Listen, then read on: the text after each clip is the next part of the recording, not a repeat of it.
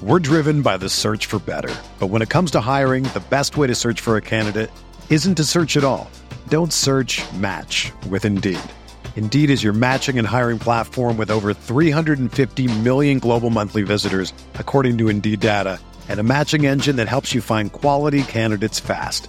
Ditch the busy work. Use Indeed for scheduling, screening, and messaging so you can connect with candidates faster.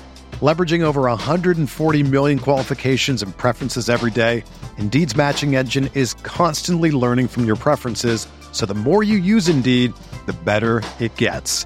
Join more than three point five million businesses worldwide that use Indeed to hire great talent fast. And listeners of this show will get a seventy-five dollars sponsored job credit to get your jobs more visibility at Indeed.com slash Blue Wire. Just go to Indeed.com slash Blue Wire right now and support our show by saying that you heard about Indeed on this podcast. That's Indeed.com slash Blue Wire. Terms and conditions apply. Need to hire? You need Indeed.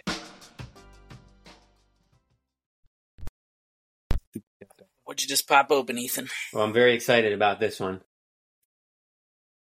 Focal Banger from, from the Alchemist in Vermont. What's the, what's the date in the bottom? I actually, yeah, I meant to check that and see. September fifth. That's not too bad, right? Yeah, it's not bad at all. Yeah, for, for getting out to Colorado, being within a month, I feel like that's pretty good. Now, the next question is how much do you pay for a four-pack? I think it was I think it was only eighteen, actually. Good. Which seems like a really good price now that I think about it. Or uh, I think they're still only charging twelve or thirteen ninety nine at the brewery, so how's that possible? When I was back in Maryland, I was paying like twenty-two, twenty-four, twenty-five for like other half four packs. Is that well, just because yeah. just D C area, just everything is more expensive, do you think? I mean, yeah, they they retail twenty to twenty-two mostly now. Okay. Yeah, wow. Okay. Interesting. Yeah, because I saw that and I was like, oh, wow, seems seems great. Um, is that an I P A? Yeah, yeah. So so yeah. Uh, we may have talked about this before because I think we've we've had Heady on the on the pod before. I think. Oh yeah, yeah, yeah. yeah. So so Heady, Matt. I still have the I still have the can downstairs. Oh nice, yeah. I got a four pack of that too. And Matt, I, I'm sure we talked about this at the time, but I just want to refresh myself.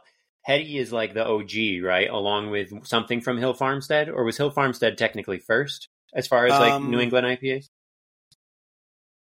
Heady, I think, would be considered one of the originals. Um, but it was it was a, one of a, a slew of beers they brewed at the old Alchemist brew pub. Oh, okay. It flooded, yeah. Holy shit! Gotcha. Okay. Um, so it flooded, and they conti- They were able to continue brewing and canning Heady Topper, and that's yeah. how they kind of propped themselves up until they had. I mean, it was a phenomenon, right? They were just selling it out of the back of the truck wherever they could. Yeah, yeah. Um, when did that happen, Matt? Hurricane Irene or Sandy. I think it was Irene. I think it was like two thousand nine or something like that. Wow. Yeah. Um, so, yeah, they lost the restaurant and the brew pub, but they were able to keep brewing and, and keep selling it out the back of a truck. So a lot of, you know, I guess maybe a half of the recipes they have now are old brew pub recipes that okay. they just dig up. Yeah. Man, it's amazing. I, I, uh, uh, you're such a font of of knowledge. Right, you know, I was just expecting like a very, very brief history lesson, and then we get all this background about the original brew pub and the flood and all of this. Yeah, yeah. I mean, don't it's quote amazing. me on the hurricane of the date, but it was in the late aughts, early early teens. Yeah, where it flooded, and they they just needed to try and stay afloat. And so, so if you yeah. want some more info, then just because you didn't ask for it, but I'm going to tell you. So, Focal Banger used to be only available; they would not sell that off the back of the truck. It was only available at bars. Okay. So that was wow. like a, um, and that was, that was Hill Farmstead's way to try and get people to go to the bars to support other local businesses in Vermont as well. You could not buy it to go anywhere. And if you were lucky and sweet talk to bartender, maybe they'd like you, let you take a can with you. Cause I remember back in the day, you know, you'd have friends who'd come back from Vermont like, yo, I got this can. I got, they let me take a can of Focal out. And it's like, oh my God. That's amazing. Yeah. Yeah, it may, it may not be, you know, even a few weeks out. I feel like it, it, it may it may uh, not be at its freshest. It's still good, but it's but it's got like just a hint of I don't know what how to describe it. Right? I, we've talked Grassy about this bitterness. So, yeah, maybe that's the way to say it. Yeah, yeah. I mean, it's funny because that was considered like the one of the originals, and now if I drank it today for the first time, I go, eh, it's okay. Right, right. I just remember the first time I had it was a few years ago when I visited Brother Jeremy in Burlington, and they had it, you know, at some bar we went to in Burlington, right? And at that point, I'm pretty sure I had already drank like a bunch of other halves and stuff. Like like you and Tyler had already supplied me with good beers. But I remember like Focal Banger at the time blew my mind, right? Yeah. Even after drinking some other halves. And now it's like, it's very good, but it's not blowing my mind the same way it did then. So I don't I don't know, maybe maybe just uh, my palate has changed over, over the last few years, you know. But um, but uh, but yeah, what do you what do you guys got? Yeah, Colin, you look like you had a fancy can. Uh, not too fancy. Another Syracuse, uh, Myers Creek. Okay. Is it like a oh, Pokemon uh, thing or something? Yeah. Yeah, I, I don't know. Uh, it's called Ivan. Ivan was right. Is that a Pokemon I have reference? No idea. No clue. I mean, it's definitely anime type. I mean, you can uh, if I turn it the right way. Yeah, it looks like anime style art, right? Yeah, uh, but it's a fruited sour I P A. Uh, so it's blueberry, peach, S- Simcoe. Is that what it is, Matt? Yep, Simcoe hops. Uh, yeah, and Mosaic. Okay. Not bad. It's good. Uh, it, actually, I got it for Toddy because uh, when we went to Myers Creek, when we were in Syracuse in August, that was what she got, and she really liked it. And then I was I was at Weggie's, and I saw they had a four-pack, so I picked it up, and she hasn't drank it yet, so I'm drinking it. I think my dad went to Myers Creek today, actually. Nice. Yeah, sweet. It's a great spot. Yeah. Where? Just like, it's the old um, three one five, not not the three one five. Uh, Empire. Uh, oh, it's the old right, Empire? Yeah, yeah. Not like, downtown, out not in, downtown, out in Cazenovia. Oh, it's out there. Oh, it's in Caz. Oh, yeah. Okay. Can- Canastota, I mean, Cazenovia, one of those two. Yeah. Oh, I mean, it's beautiful out there. Canastota, Cazenovia, Chittenango, they're all long sea cities, all east of. Yeah. Yeah, but it's a nice space. Like they have really big indoor spot, big outdoor spot, yeah, oh. uh, as well. And the beer, for the most part, that the you know handful of times that I've been there, has been pretty good. Yeah. So, and even yeah, you know, I, I know it's changed over, but well, with a place like that too. And I can't remember if we've talked about this before, but like for me, if you have a location like that, I don't know, does it have a view of, of the lake or anything like that? I, I can't. No, uh, no, but they do have a nice big just... property with an event center. Yeah, okay. Yeah, but it's still gorgeous yeah, it's, there, right? Even if you can't see the lake, yeah. right? The whole Finger Lakes region is just really beautiful. And so for me, at least personally, I would forgive mediocre beer just for the location on a beautiful day, you know, at a place like that. Like like it could be it could be pretty unimpressive, but if it's this gorgeous like Finger Lakes place and it's like eighty and sunny, I'd be like, fuck, I don't care. I'll I'll I wouldn't drink Bud Light, but but I would drink uh, a lot in, in that kind of a location. So well, some more history you guys didn't ask for. So it was it was an Empire space, right? Because Empire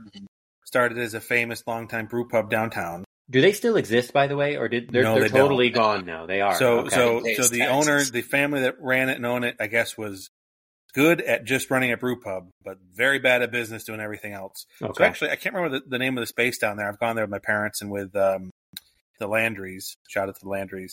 But it is a, a neat space now down there in that area with like indoor cornhole and a bunch of beer. But anyway, so the the owners like where the downtown Empire was? Yeah.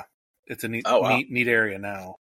But the owners, one of the owners took a, like, you know, thought there was going to be this huge boom, thought he's going to take advantage of the New York State farm uh, farm brewery tax credits, you know.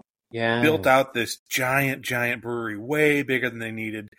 Kind of far out there, right? You, it, it's hard to it's hard to fill that place unless you have a really good place and a really good reputation, which they do now, but Um, just overextended themselves, could not keep the production up, could not made made a lot of questionable business moves, and went under.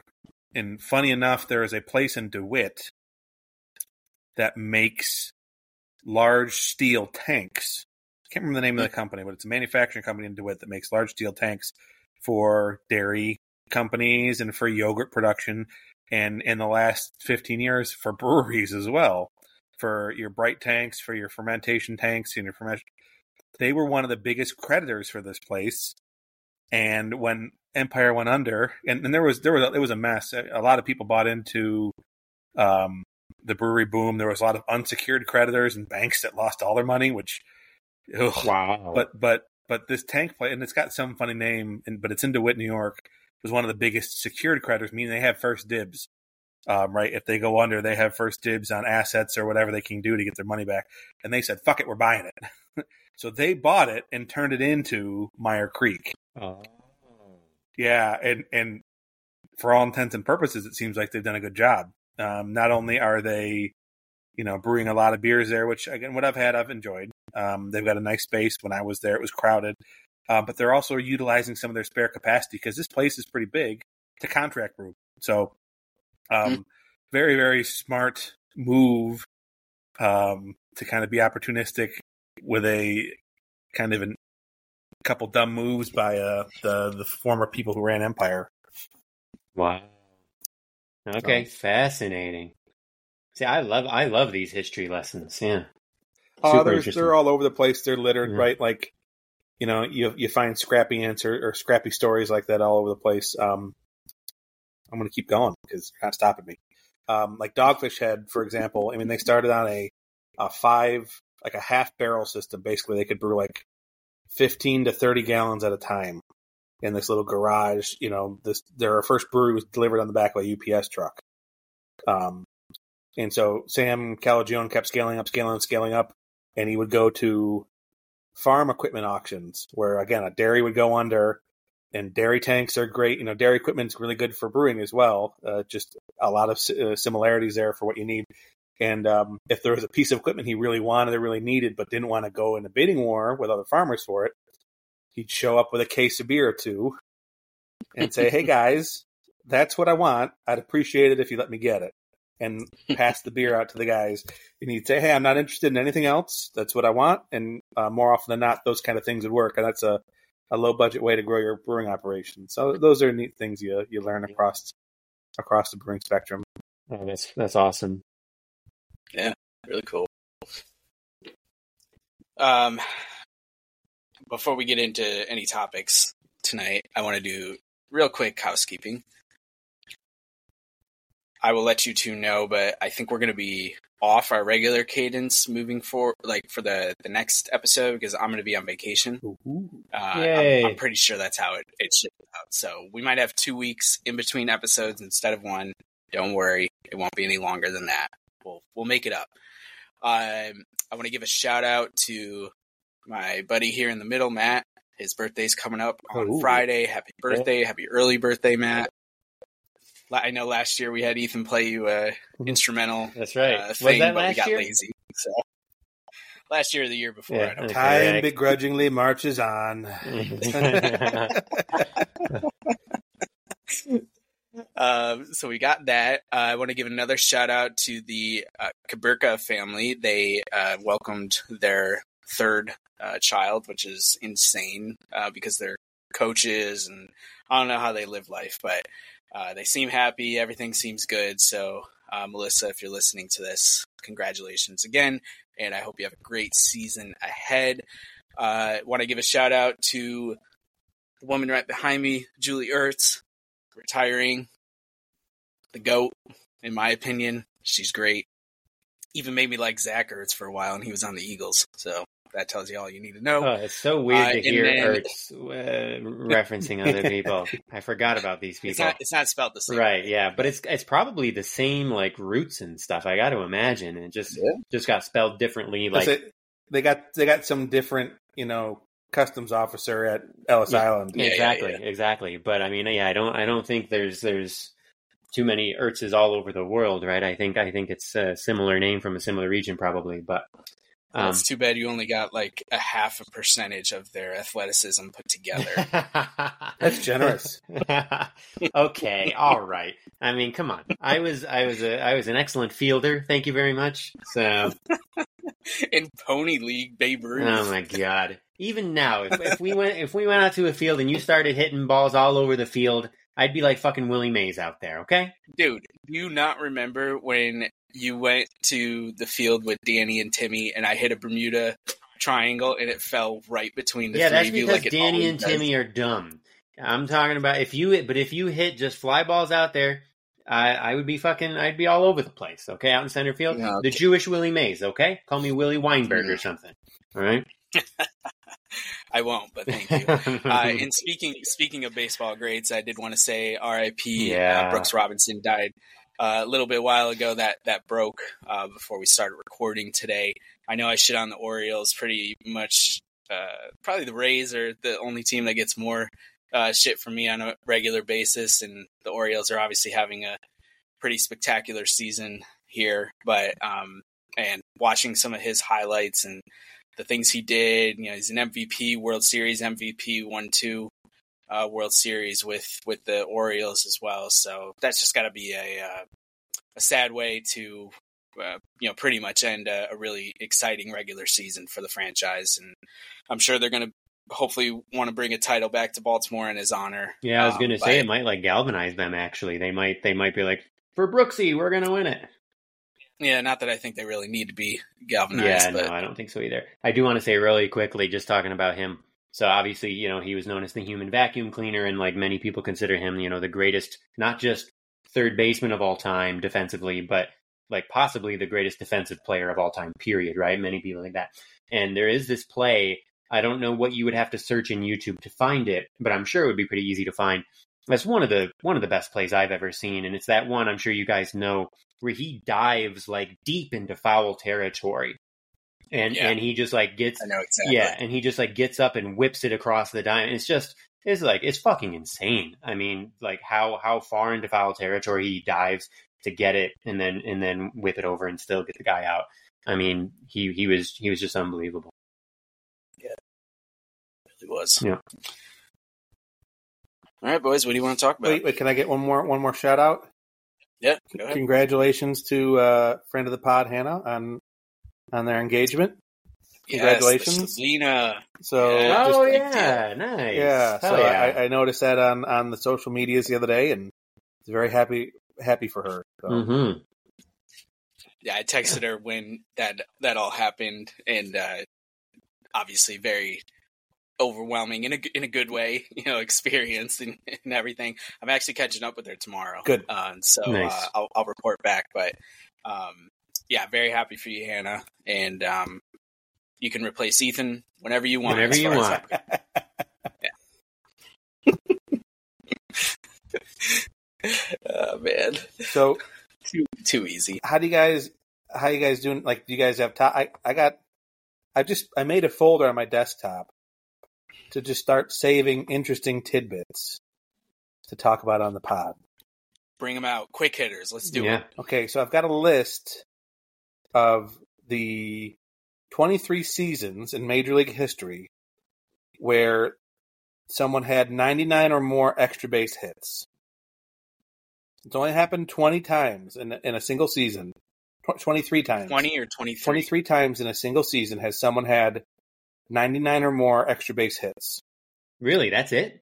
Mm-hmm. And there's some pretty right. stunning data trends you see here. Okay. It's got to be recent with the... No, so so there are... Error. Almost everything happens pre nineteen forty-eight. Pre-integration or steroid era? And then post... Yeah, there you go. Yeah. Post nineteen ninety-eight. Yeah, yeah. Now... The other big divides are almost everyone, except the few notables, did it when they were twenty-eight or younger. The no notables, uh, Barry Bonds. Yep, of course. Yeah. Sammy McGwire. Sosa. Uh-huh. Had to be Luis McGwire, Gonzalez. Yeah. Luis Gonzalez. Albert Belle. Albert Belle. Oh, because, yeah, Albert Belle, yeah. And then... Is that like the ninety-five season? ninety-eight. He had like, no, he had like fifty homers and fifty doubles, didn't he? Like the only person to ever do that? ninety-eight, he did it. ninety-nine extra base hits in one hundred sixty-three games played. Okay. For the White Sox. Right. And the sense. Last one, and I, I'm not counting this guy as much. He was supposed to be a Yankee that year. So there's there's mm-hmm. two on here that um were twenty-seven and thirty that are kind of fall fell in the middle. Um, right, everyone else I just named is, is older than thirty, but Larry Walker and Todd Helton ah. um, had had seasons. But they're yeah, I'm going to give that to them from the Colorado, you know, the pre-humidor. Bo- both with the Rockies, yeah, yeah. Um, and interestingly enough, Todd Helton is number five on the list. He had one hundred five extra base hits in two thousand one, but that did not lead the league that year.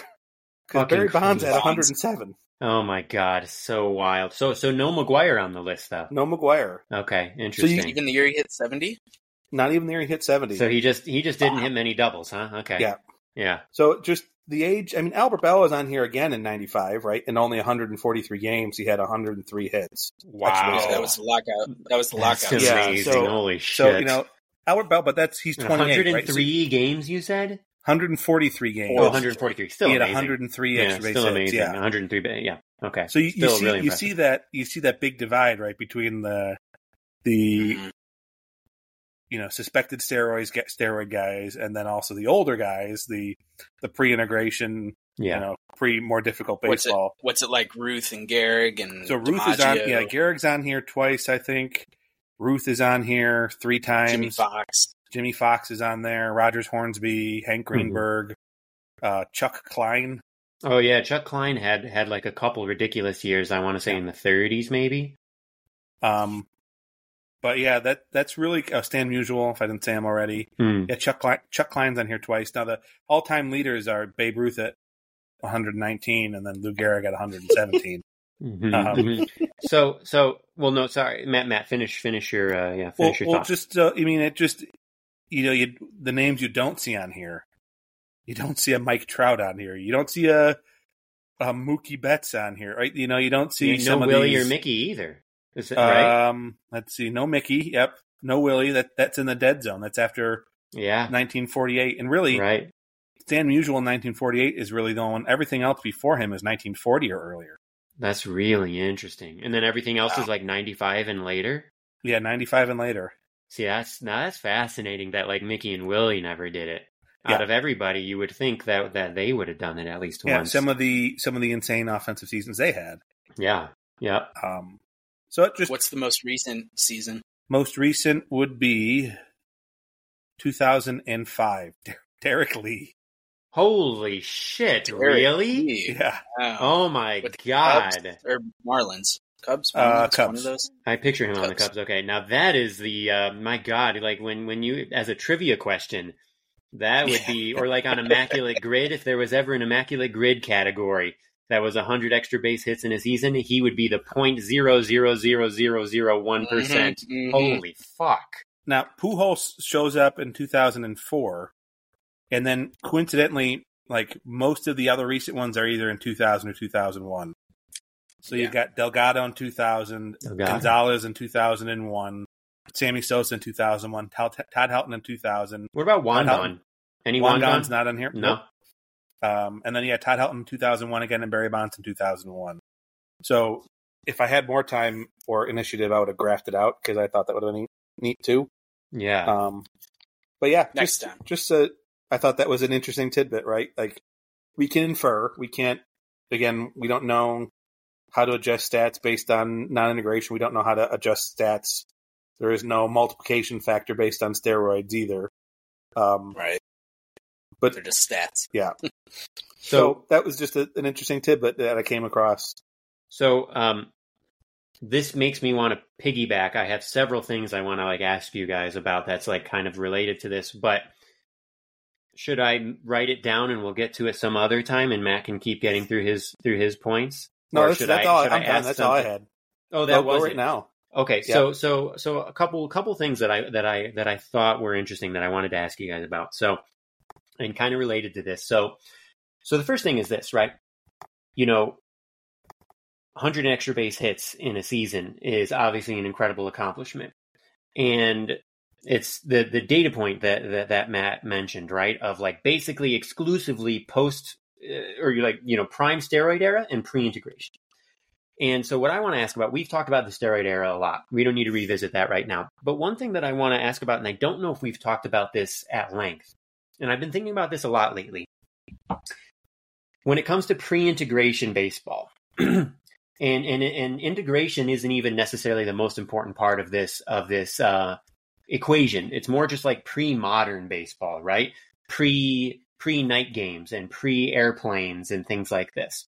And so my question is, do we overly glorify and respect all of these people? Because I remember reading something recently, it might have been Joe Paz, and I just like didn't realize it, but the leagues were kind of small in the ni- in the yep. twenties and thirties. And and you guys can correct me if I'm wrong, but I want to say there was like eight teams per league or something. Eight teams. Eight teams. Yep. So Babe Ruth and Lou Gehrig and, and all these guys, when they were having these seasons that we talk about and that we worship, right, and we look at the numbers and they blow our minds, they were only white guys.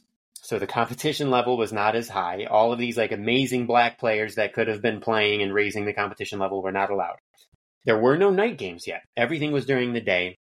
They were not flying across the country. They were just taking trains along like one coast. And they were only playing seven other teams for an entire season. That's it.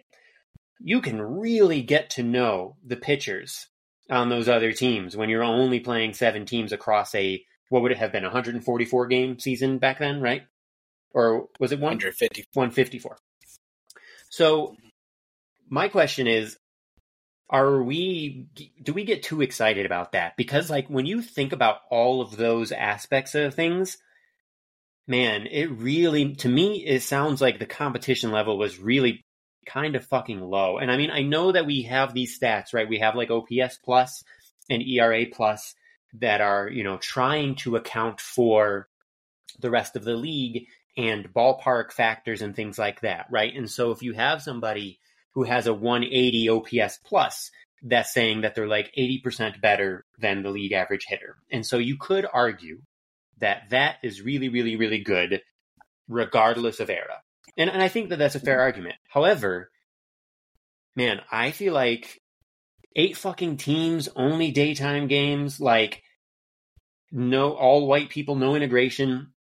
I just can't imagine the overall skill level and competition level being that high. And I wonder, and and you guys know, I love baseball history as much as anybody. And and I mean, I grew up reading like these kind of baseball history books and looking at looking at the stats for the. I mean, we all did, right? Looking at like Babe Ruth's fucking stat line, right? And and and just go- uh, goggling over it or whatever.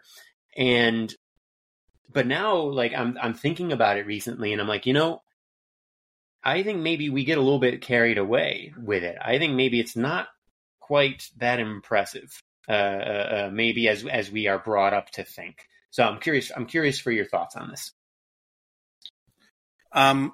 So on one half, I'd say if there's only eight teams instead of sixteen per league, the talent is less diluted. Okay, that is one interesting. That right, theoretically. But, okay, but also on the flip side, if you're only facing eight, you know, seven other teams, and each team only has four or five starters, you're going to get a lot more at bats against some pitchers than you would. Yeah, and they didn't do um, relievers back then. I mean, starters were throwing like entire games usually, uh, right? Unless they were getting, unless they got totally uh, destroyed, right? So like, you would really get to know those starters. Yeah. That's my thought. That's all you got, Matt? Yeah. um, I'm okay with it. I think it's great. I think it's one of those things that really separates baseball from any other sport. Like I think about football, for example. And so th- there's some like distinctive differences, right? Like you watch a football game from the nineteen seventies and it does not look like football today.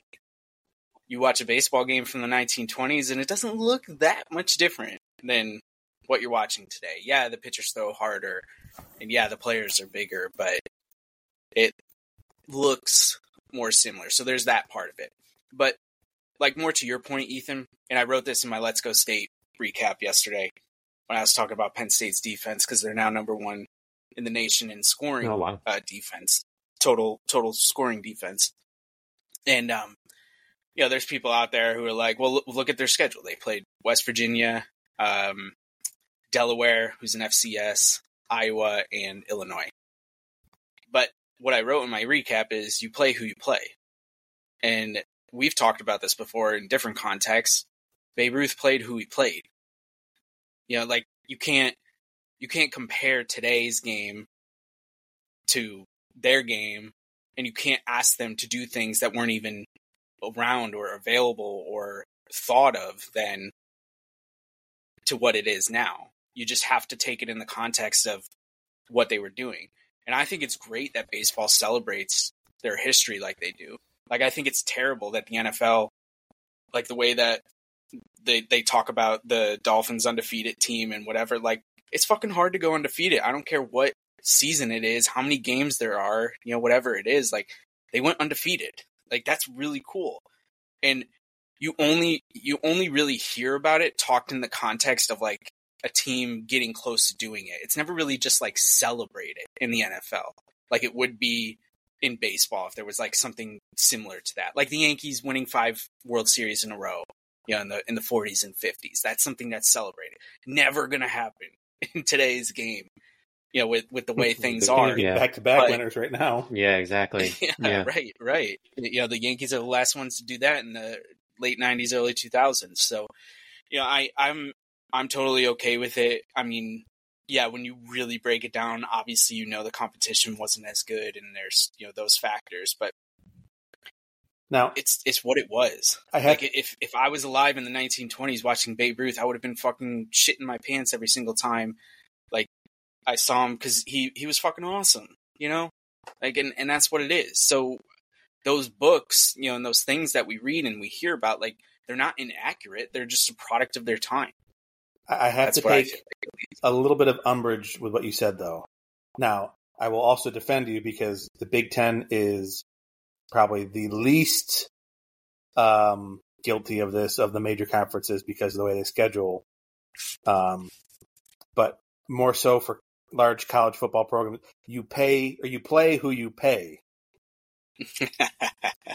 So, you know, only only Delaware. Oh, so uh, that's what I mean. You know, the Big Ten is is less guilty of that because they they pack their schedule with, you know, their what is it? Eight out of ten games are against Big Ten teams. Nine, nine, nine conference. So teams, yeah. so yeah, they they are less likely to do that. But I mean, when you see when you see that late November game or whatever that Alabama plays yeah. every year against, like, Troy. Yeah, like, oh yeah, I was Tro- literally going to say Troy. Yeah, Troy is funding their year's, you know, athletic department budget with this game. They're getting paid two million bucks or whatever from Alabama to come in and get their ass whooped. So Alabama yeah. can either A, rest all their players, or B, if someone's got a suspension, they can suspend them for that game and say, "We're doing our job." Blah blah blah. You know, fucking Michigan and Jim Harbaugh give them a slap on the wrist. Oh, you're not going to play against Rutgers. Uh, coach against Rutgers. Uh, like. Who cares? Who cares? Like, that start of the season, we're going to be responsible and suspend our coach three games. That's bullshit. That's transparent bullshit. And it's not just Michigan that does it, but you know what I'm getting at. Syracuse did it too at Boeheim. Like, that's yeah. my favorite Matt voice. Is is uh, I don't even know how to describe it. But, but, yeah, that's my favorite. Yeah, I love that. Yeah, and I wasn't I wasn't bringing up that point too. No, no, I know, and that's why I, left Penn State, but that, that's that's why I had to, to actually throw you a nugget there and defend you. Like, I can't rip into the Big Ten or Penn State as much as I can other other teams, right? I mean, who has Syracuse played this year? Army, Colgate, Purdue, and um, who else did they beat up on? Western Michigan. Yeah, something like that. The least of the directional Michigans. Oh, that's hilarious. Okay, real quick, I just want to respond to what Colin said real fast. So, all really, really good points. And I think, um, and I love, obviously, baseball history too, right? And I and I glorifying it on its own is great. And I think, Colin, what you touched on that I really like, and we have talked about this on the pod before, is, and I think what I have a problem with, right, is is just this apples to oranges comparison of of players in the modern era, whether you want to call it the divisional era or what, um, versus players like pre-integration, you know, because I, I feel like baseball fans are still really obsessed with that, right? Of, of comparing Albert Pujols or Miggy Cabrera or Mike Trout or whoever, or A-Rod to, to Ted Williams, to, to Babe Ruth, to Lou Gehrig, all of this. And, um, it, it can be fun to a, to a certain degree, I think, but I, but I, but yeah. I do think that people like get a little bit carried away with it at times. And I, and I, um, I was just thinking about, you know, like, yeah, I don't know, the, the, the level back then, maybe, maybe we just get a little bit too excited sometimes. No, no, but, you're right. And it's, but I think it's for yeah, the reasons right. that Colin cited. Exactly. Like, baseball hasn't changed that much. Like, yeah, if you compare, which is cool. a middle-of-the-road quarterback today, say um, uh, uh, Daniel Jones, to Terry Bradshaw, the numbers are going to probably be pretty similar, right? Because even though Terry was one of the best in his time, and Daniel is kind of like, if you go even further back and say, well, let's let's look at the nineteen twenties and compare this, like they're not going to be anywhere near each other because the game has changed so yeah. much. Yeah, there wasn't um, even like the forward pass back then, like, right? Yeah, but kind of like it's not a running game anymore; it's a throwing game. It's uh, the yeah, and the N F L has proactively made rule change to try and encourage those things, right? Hey, we want right. we want to stay with the times. We want to add two point conversions. We want to add rules to protect players, like. That's a whole other conversation, but yeah, you, it's hard to, right? Colin, like Colin said, they're, they're nowhere similar games. The fact that, you know, you can make comparisons from Jim Edmonds' famous catch and Willie Mays' famous catch. And, you know, yeah. they're on roughly a, you know, they're roughly similar athletes, although, you know, baseball players are getting huge now too, but mm-hmm. you know, that's a good point though. It, yeah. Yeah, it, ha- it it happens far less in football than it. Yeah, you know, th- these type of c- comparison things that you're talking about, Ethan, which I think is a subtopic of this entire topic that, that you've mentioned. Um, this happens more in basketball, right, where they try to say like LeBron and Michael, yeah, and, and even that, you know, even yeah. though that is both in our lifetime, you can't compare yeah. that. But again, you know, so it, and even even to, to I'm doing this for Ethan. I think I've done this in the pod before. You look at basketball from seventy years ago, dribble, dribble, dribble, dribble, dribble, dribble, dribble, dribble, jump shot. Like, like there's yeah. nothing to it compared to yeah. like fucking line. You know, Le- LeBron looks like a linebacker. Like, yeah, it, you put him in that game back then, and he, you know, when he, when he charges the lane, I don't know if the guys know what to do. Yeah. Oh God. Yeah. Yeah. yeah. Like even even like an imposing person like um, Wilt. Like, how would he would he would he look like Shaq against LeBron, or would he look like, you know, Yao? I don't know. I'm trying to think. I, I don't know. I don't know if basketball to make up. Yeah, a yeah. bad comparison there, but yeah. So okay. So all right. So I have uh, uh, Colin. Unless you got something, I have one other thing. Okay. So Ronald Acuña is having a season for the ages, and uh, I don't think we've actually really talked about it, right? Because we were on hiatus through the summer. And I don't know if we talked about it in our, I don't think we talked about it in our first episode back, did we? So, okay. So, uh, forty homers and sixty-eight stolen bases right now. So let's give some context. He is, what is he? The sixth or seventh person ever to do, to do a forty forty, to have a forty forty season. Now, if you go and you look up forty, so uh, for those who don't know, a forty forty season in baseball is when you have forty homers and forty stolen bases. And it's only happened a handful of times in history. It's really hard. The baseball loves power speed combinations. And um, there are very few people in history who who have that level of power and that level of speed where they can do a forty forty. Even thirty thirty is rare, right? But forty forty is like supremely rare. Now, if you go and you look at every forty forty season that has ever happened, all both numbers, the homers and the stolen bases, are in the forties. And we did talk about this a while ago. I think maybe when I brought up Eric Davis, probably before we went on hiatus, I think we talked about this because if I'm remembering yeah. correctly, and Matt, I don't know if you just pulled it up. If I'm remembering correctly, the best forty forty season in terms of the highest numbers was like forty-two homers and forty-six stolen bases. And I think it was A-Rod, but I can't, I, I might be wrong.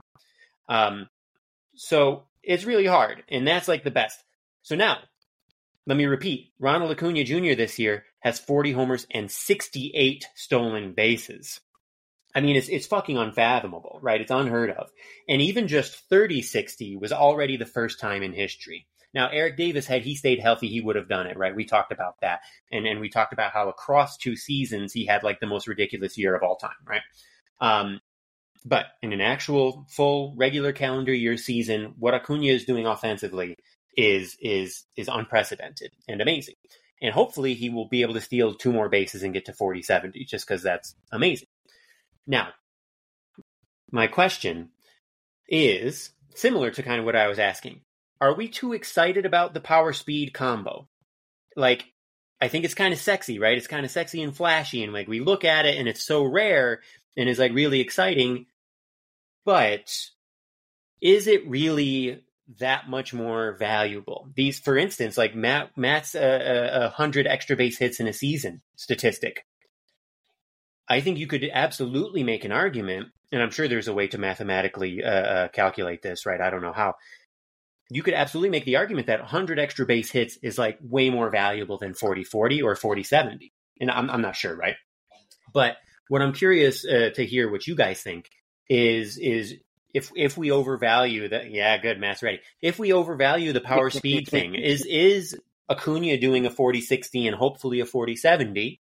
Is that as exciting as it seems? Or is it, you know, it's great, but it's maybe not that impressive? And then the secondary aspect of this is when we think about the N L M V P race, and then we compare ah, him. Damn it, you're gonna get you're gonna get there before me. Damn it. Oh well, I won't go into it. I'll let you talk. But I was just gonna say, if then we take him and we compare him to Mookie Betts, there are some really really go. interesting arguments. But we, we can get to that afterwards. But I, but I want to hear what you guys think about this this this just the power speed thing uh, in, in general. So. You're right, Ethan. The the only other kind of highest total was Soriano's forty-one forty-six. Um, Soriano, okay. Yeah. Um, so wait, was the forty-two forty-six yeah, for A-Rod? Did I remember that right or no? Yeah, forty-two forty-six homers to stolen bases. And then, oh, sorry, Soriano was forty-six homers, forty-one stolen bases. Okay, got it, got it. Um, oh, okay. And those are the highest, the highest numbers, yeah, yeah. So I think, while it is sexy, I think we're not overvaluing it too much because...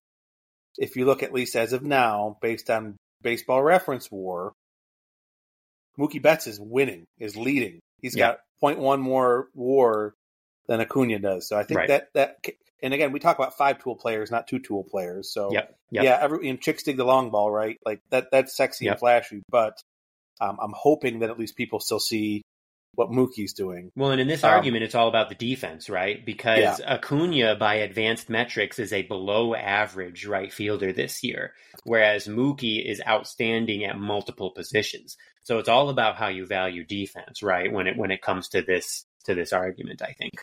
So, and then meanwhile, so well, I think if Mookie doesn't have the April and Mar- March and April that he did to start the season, this is such a vastly different conversation. Like.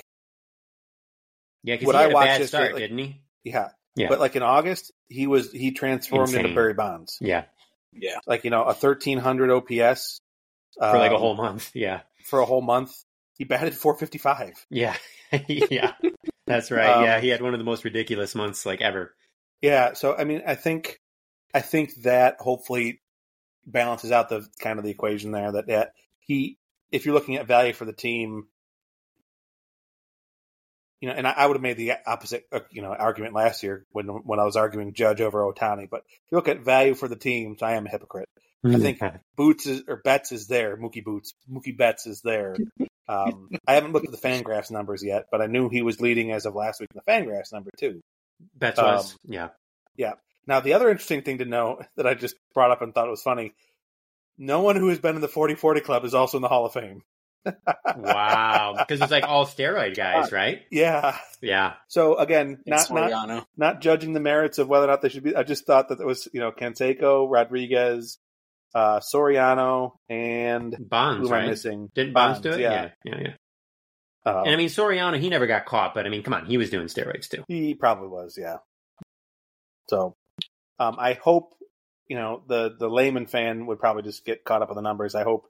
The baseball writer is taking into account Mookie's season two. Yeah, for sure. And I'm I'm double checking on Fangraphs right now, and then Kyle, I want to hear your thoughts.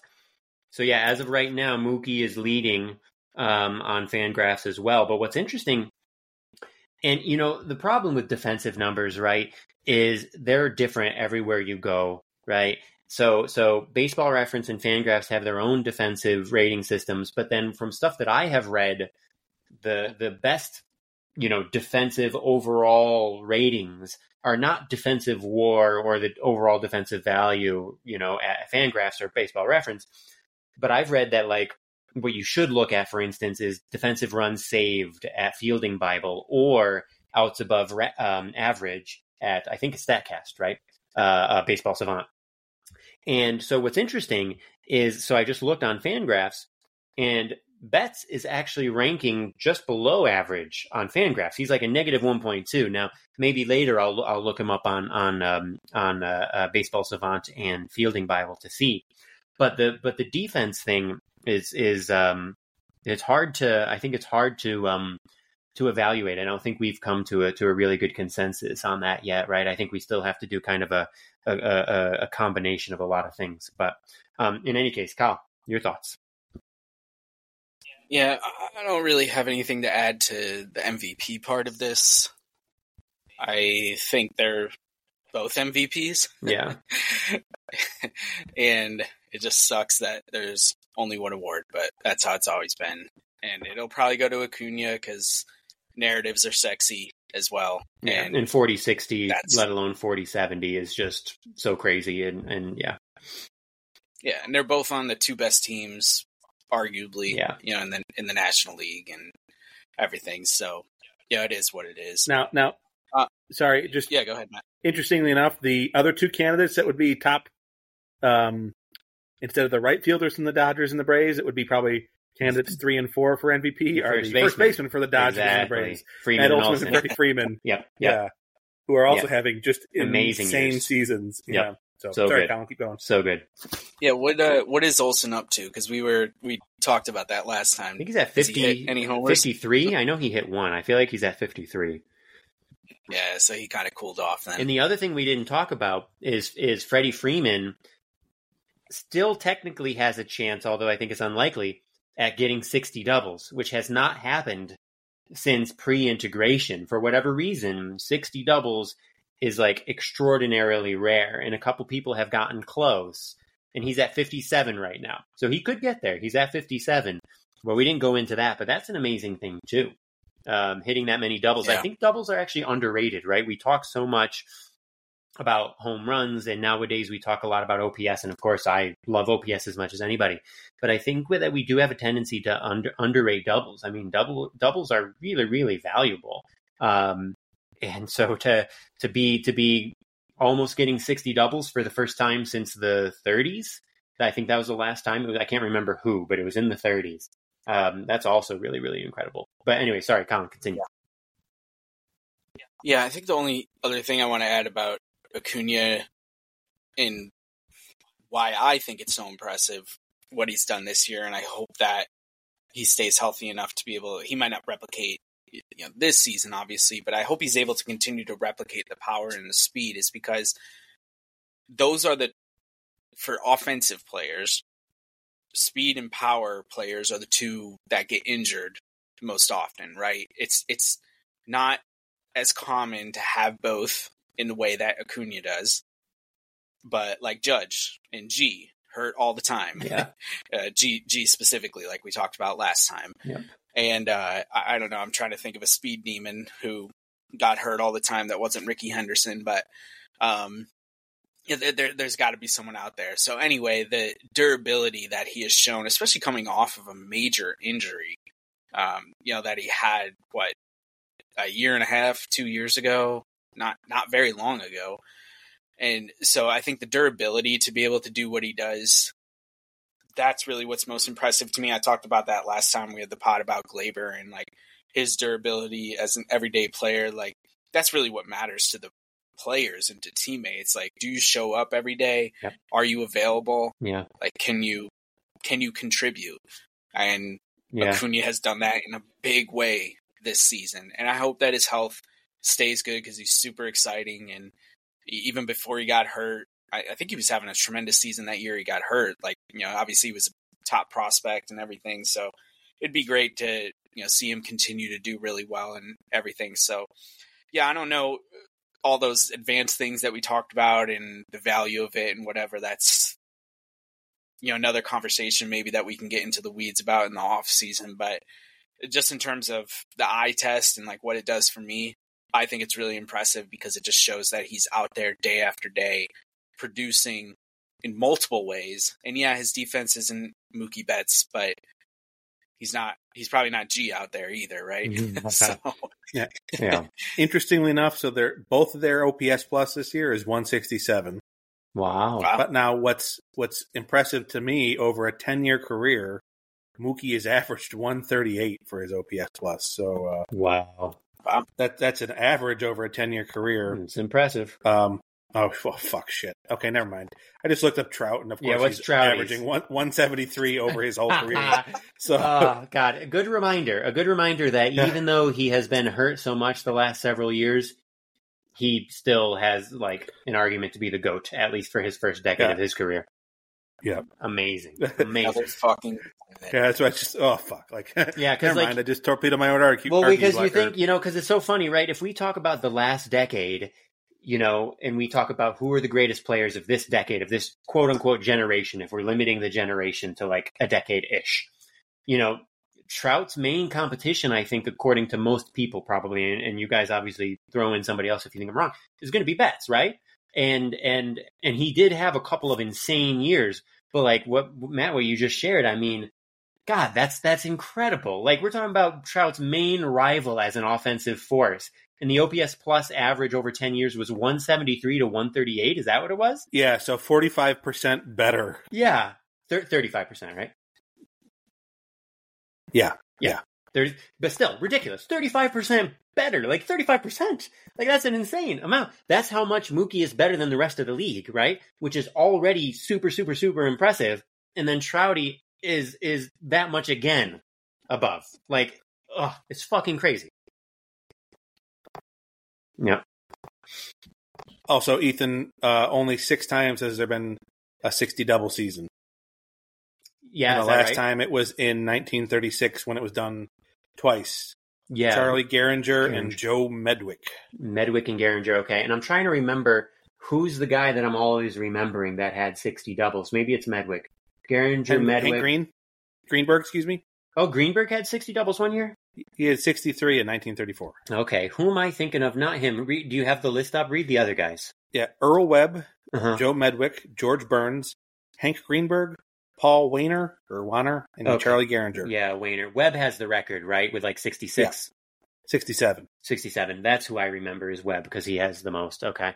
But yeah, only six times, and the last time was when, did you say? thirty-six, thirty-eight? thirty-six. Yeah. That's that's really crazy, you know, because we're talking about, like, comparing apples to oranges, and we talk about, like, the steroid era, right? And we've, you know, we've talked about home runs a lot, and obviously you guys know one of my favorite stats, and I've talked about this, I think, multiple times on the pod, is sixty home runs only happened twice in history, right? Before nineteen ninety-eight. And then Sammy Sosa did it three times in four years. McGwire did it twice. Bonds did it, right? It's fucking insane. It's mind-blowing. It's kind of crazier that nobody got to sixty doubles, right? Like, that's that's really, really wild to me. Um. Well, yes. Think about it. Oh, go, Colin, go ahead. I was just going to, I think the ballparks. Yeah, there you go. That was what I was going to say. Like, that. Think about old Yankee Stadium or like yeah, Polo or like Grounds. Yeah, Polo Grounds. Fair enough. Yeah, yeah, I guess that's the biggest part of the equation. That's that's a good point. Yeah. Yeah, most ballparks used to be pitcher ballparks, whereas now they're hitter right, ballparks. Right, like it's easier and... to hit it out now, whereas back then yeah. you hit it in the gap, but it wasn't going to go out, so you're going to get yeah. a double. Yeah. Old, yeah. You know, old, old Tiger Stadium. You know, yeah, wasn't it like four eighty Ebbett, to dead center or something in, in Tiger four, Stadium? four fifty, you know, okay. Ebbets Field, three fifty to left. Like, yeah, yeah, crazy, crazy stadiums, right? Yeah, that's a good point. I, it still is surprising to me. I still feel like that makes sense, right? Of course, there's going to be more doubles with those ballparks and more home runs with modern ballparks, but I still would have expected in the steroid era somebody to get sixty doubles in a year. I feel like. So. Well, but it, but it, it, what ended up happening was instead of Instead of the Brett Boones of the world. Well, even Brett Boone hit forty homers that one year. Well, he had thirty-seven that one but, year. Did he ever get to forty? Or, yeah, whatever. Yeah, two thousand one. Yeah. Um, but instead of pumping more doubles, they were pumping more homers. Yeah.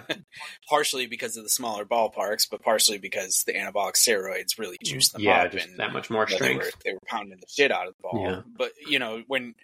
You're talking about bigger ballparks, not as strong players, you know, things like that. So, you know, you, you get a get a hold of one. It's like you know, Craig Counsell uh, juicing one, you know, into into the seats or something, and, and that's a four hundred seventy foot double at Tiger Stadium. Yeah, back in the day. So right, um, that's that's right. Yeah. yeah, Counsell had that crazy stance. Yeah, yeah, yeah.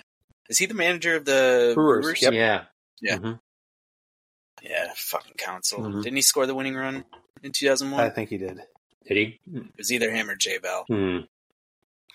One, one of the two. Who scored? Who scored the winning run? Council scored the winning run, I think, in the ninety-seven World Series. Oh. Or J. Bell scored. Oh. I don't know. Kyle, you're the you're the you're the World Series trivia expert. Yeah, yeah, yeah. I, this I, one's getting away I, from I, me. I, I, won't, I won't even try. Yeah. Yeah. Council hit a home run in Game One of the two thousand one World Series. That I know for a fact. Mm. So can I can I bring up an elephant right now? Speaking of the Brewers, do it. Wait, what? Oh, Josh what, Donaldson. Josh Donaldson, oh, Aaron Hicks, yeah, and Gary they could, Sanchez. They couldn't fucking hack it in New York. Fuck them. Fucking shit. Yep.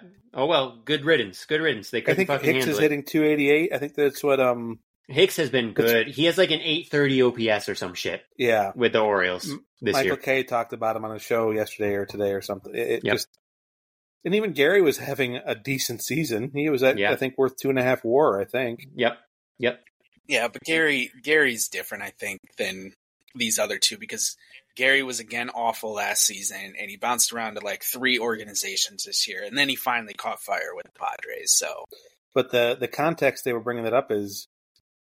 Could we offload G somewhere? like, oh, I was actually going to ask you guys about G. That's that's that's funny. You brought him up, Matt. Um, and uh, I think Michael Kay's what he threw out there was be, basically have to take on an equivalently bad contract, like uh, yeah, or you just Corbin. pay, or you just pay all of G's contract. Yeah, and you just say no, we, no one would ever do that. Well, yeah. I'm, no, I'm saying the Yankees would have to pay all of G's contract. Well, they just, they would pay if they if they just dropped him like they did with Hicks. And, yeah. Um, okay. And, and uh, Donaldson. So, yeah, so, okay, so sorry. Go ahead, Matt. The Brewers are only paying the major league minimum. The Yankees are on the hook for everything else. Yeah. For for Donaldson. Same, same with Hicks. Yeah. Same with yeah. Hicks. Yep. Okay. So, but this this this brings up something I was I was going to ask you guys also, and so this is a perfect segue. So so talking about G. You know, I was watching this like post game interview with him just like last week, and you guys may have seen it too, right? Yeah, no, I know. Yeah, and on. Michael Kay, I'm going to steal his word because I think it was really good. Uh, Michael Kay said that G seemed despondent, right? Like, yeah. like he wasn't just paying lip service to how bad he's been. Like he looked like he knew it, like deep and really felt it, right? Like he has been fucking horrible this year, and he knows it. So my question is. He's only our age, right? Like he's literally thirty-three. I think he was born in eighty-nine. Um, now, granted, we know that the thirties are past the prime in baseball, and there's very, very few people who are going to be better at age thirty-four than they were at age thirty-three or thirty-two.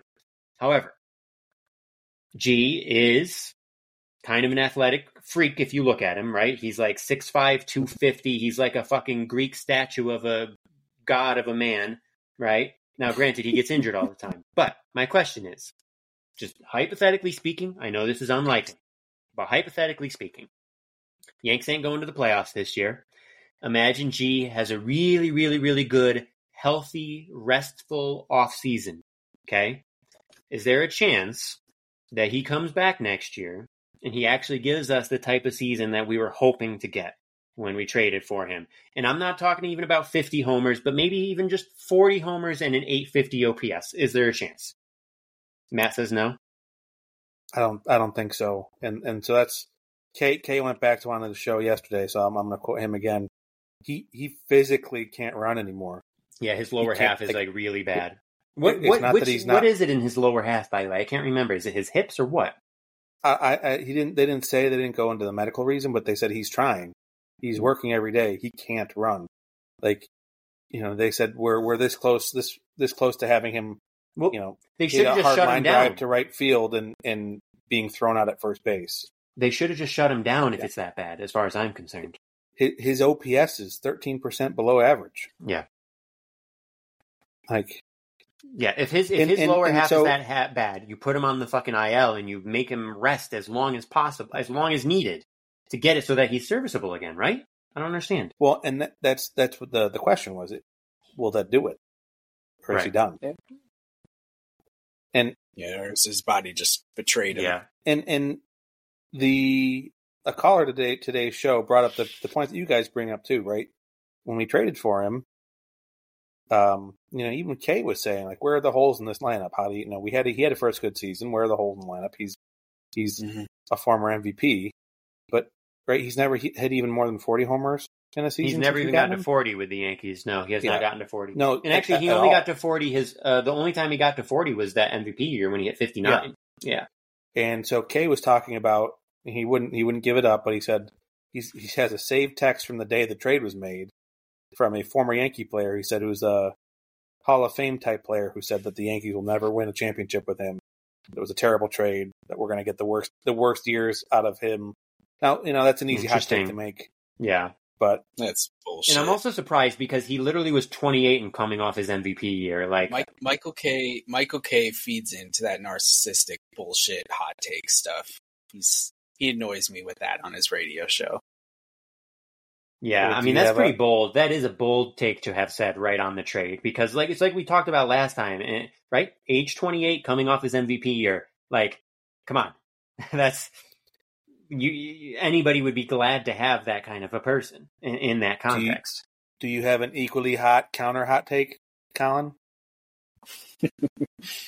uh, equally hot, no, because I don't partake in that. What I will say is I think the twenty eighteen season actually was really detrimental to G for the rest of his career.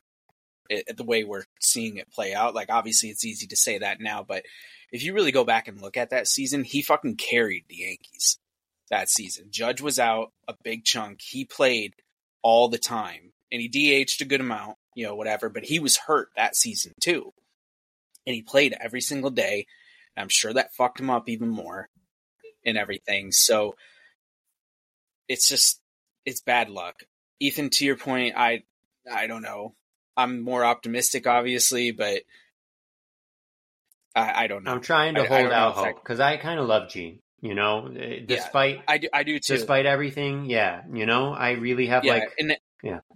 And that's where, that's where I was going with this is like the unfortunate part is his contract. Right. And it, you know, there's, there's no salary cap in baseball, but there is a fucking cap.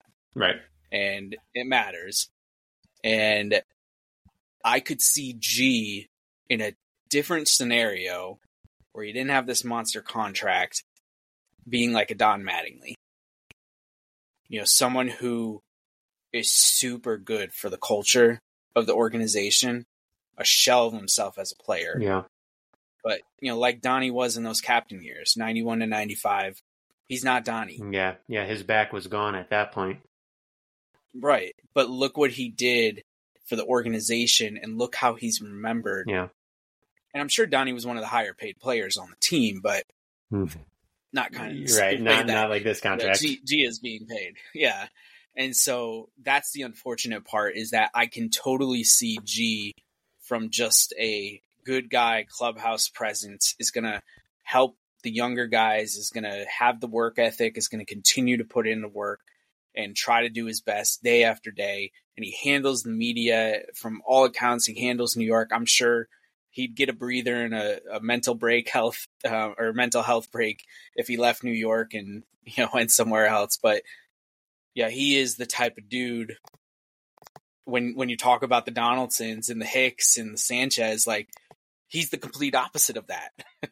He just can't stay healthy. And, uh, you know, that, that part is, I think, really sad. Yeah. Is is a, I think the best word to describe it because I don't know that he ends up being on the Yankees for the rest of his career like maybe people thought when we first traded for him. I think there is a legitimate scenario where the Yankees just say, fuck it, we need the roster spot. We're going to eat that money and move on. But, it, you know, I, I don't know. Is, is a serviceable, to use your word, Ethan, is a twenty-five to thirty, eight hundred O P S, mostly D H, G, something that helps the Yankees? I don't know. I'm going to hold out hope. I'm I'm not I'm not saying that I expect it's going to happen, right? But I'm hold I'm going to hold out hope. I'm going to I'm going to cuz like he, you know, you could see in his face and you could hear in his tone of voice from this interview. You know, like he's fucking wrecked. And I'm yeah. hoping, I'm just going to hope that this offseason, he's going to do what he needs to do mentally and physically. And I think the mental part is a big part of it, right? When you're feeling that down, and, and I can, we all, we all can speak from experience, actually, uh, as far as this goes, um, it, it can be really, really, really, really hard to come out of that. And so I'm just going to hope that, that mentally and physically, he's going to have the kind of off season that he needs to give us that kind of season. Um, like nothing would make me happier, you know, not, not even in terms of just the Yankees doing better, right? But just in terms of him, like, having a solid year and, and, and not fucking hating himself. And, uh, yeah, looking like he's having fun again. Yeah, exactly. Because you know what yeah. I'm thinking about as we talk about this, right? It's, it's, it's fun. It's funny. Like, uh, uh um, Joe Paz will talk about this, right? So Kyle, you'll know it. You'll know what I mean. He'll talk about some of the, the most fun things and the most beautiful things in baseball. Right. And, and some of the things that, that get mentioned, uh, commonly, right, are, Uh, Trey Turner sliding, which if you it, that may sound crazy, but listeners, if you have not, like, go to YouTube and look up Trey Turner, T R E A is how you spell his first name, Trey Turner sliding. It's a fucking work of art. Like, it's gorgeous, his slides. Okay, so like Trey Turner sliding, Javi ba- uh, Javi Baez tagging, right? These are things that are like famously really, really beautiful and fun to watch. And I would say that that just right up there, if not better, is Giancarlo Stanton and, of course, Aaron Judge hitting home runs, right? I mean, if you want to show somebody why baseball is amazing, you show them G or Judge hitting home runs, and you explain to them, first of all, that hitting a baseball is the hardest thing in professional sports, and that if you are successful thirty percent of the time, you are the best in the league. So you explain that first, and then you show. You show them hitting these home runs, hitting these nasty pitches, right?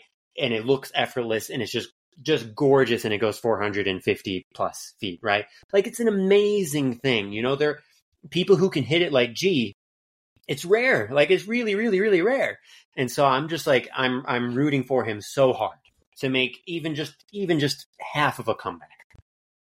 Dude, this is coincidental timing, but G just hit a fucking rope, not a home run, okay, but a double, and like almost killed the umpire. It was like, you know, like ten inches off the ground. That's the danger. right by, right by, uh, right by Bichette at shortstop. I'm waiting to see what the, uh, what the, um, Statcast yeah. was on it, but it's a fucking he, bull. He literally hits singles harder than anybody else in the game hits anything, like one fifteen to one twenty miles an hour. He'll hit singles. One, one seventeen point nine. Fucking insane. Insane.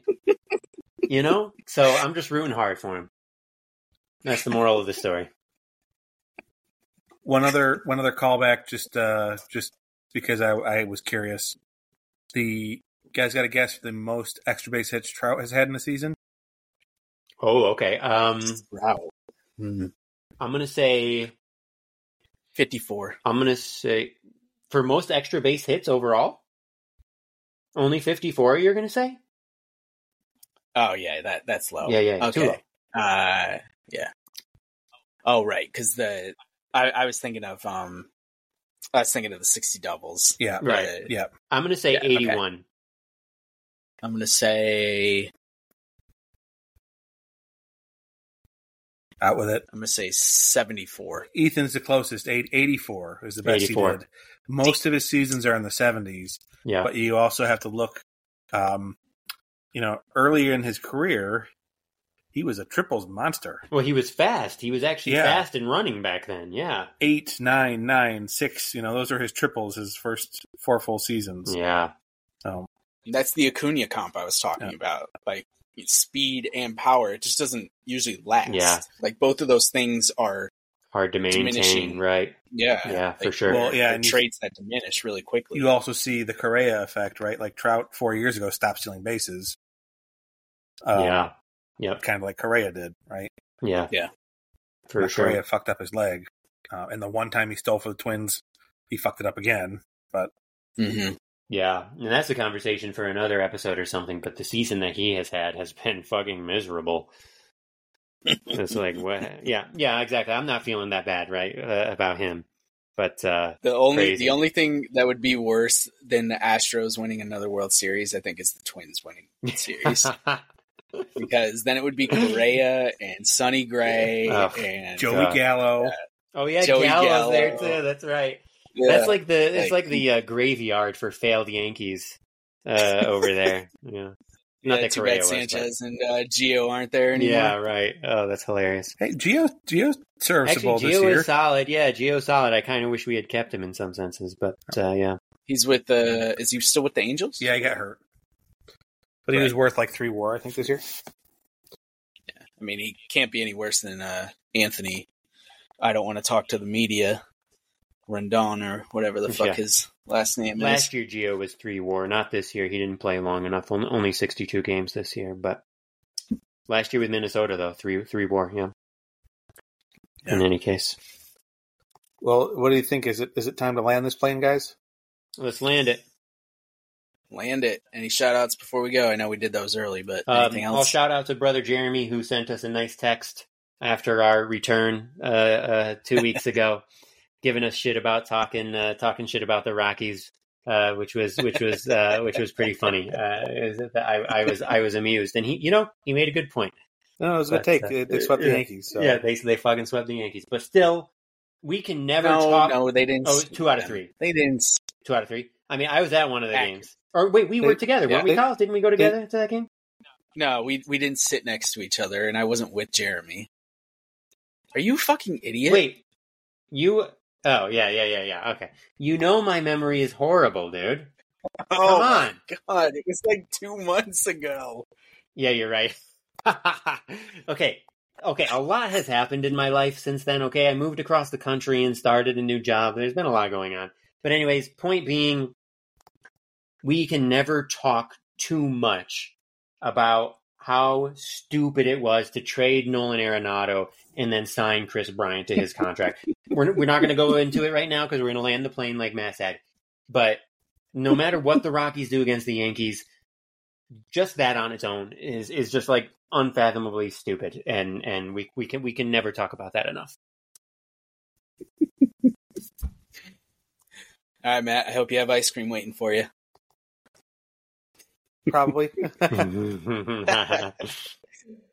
right, boys. We are. Ugh.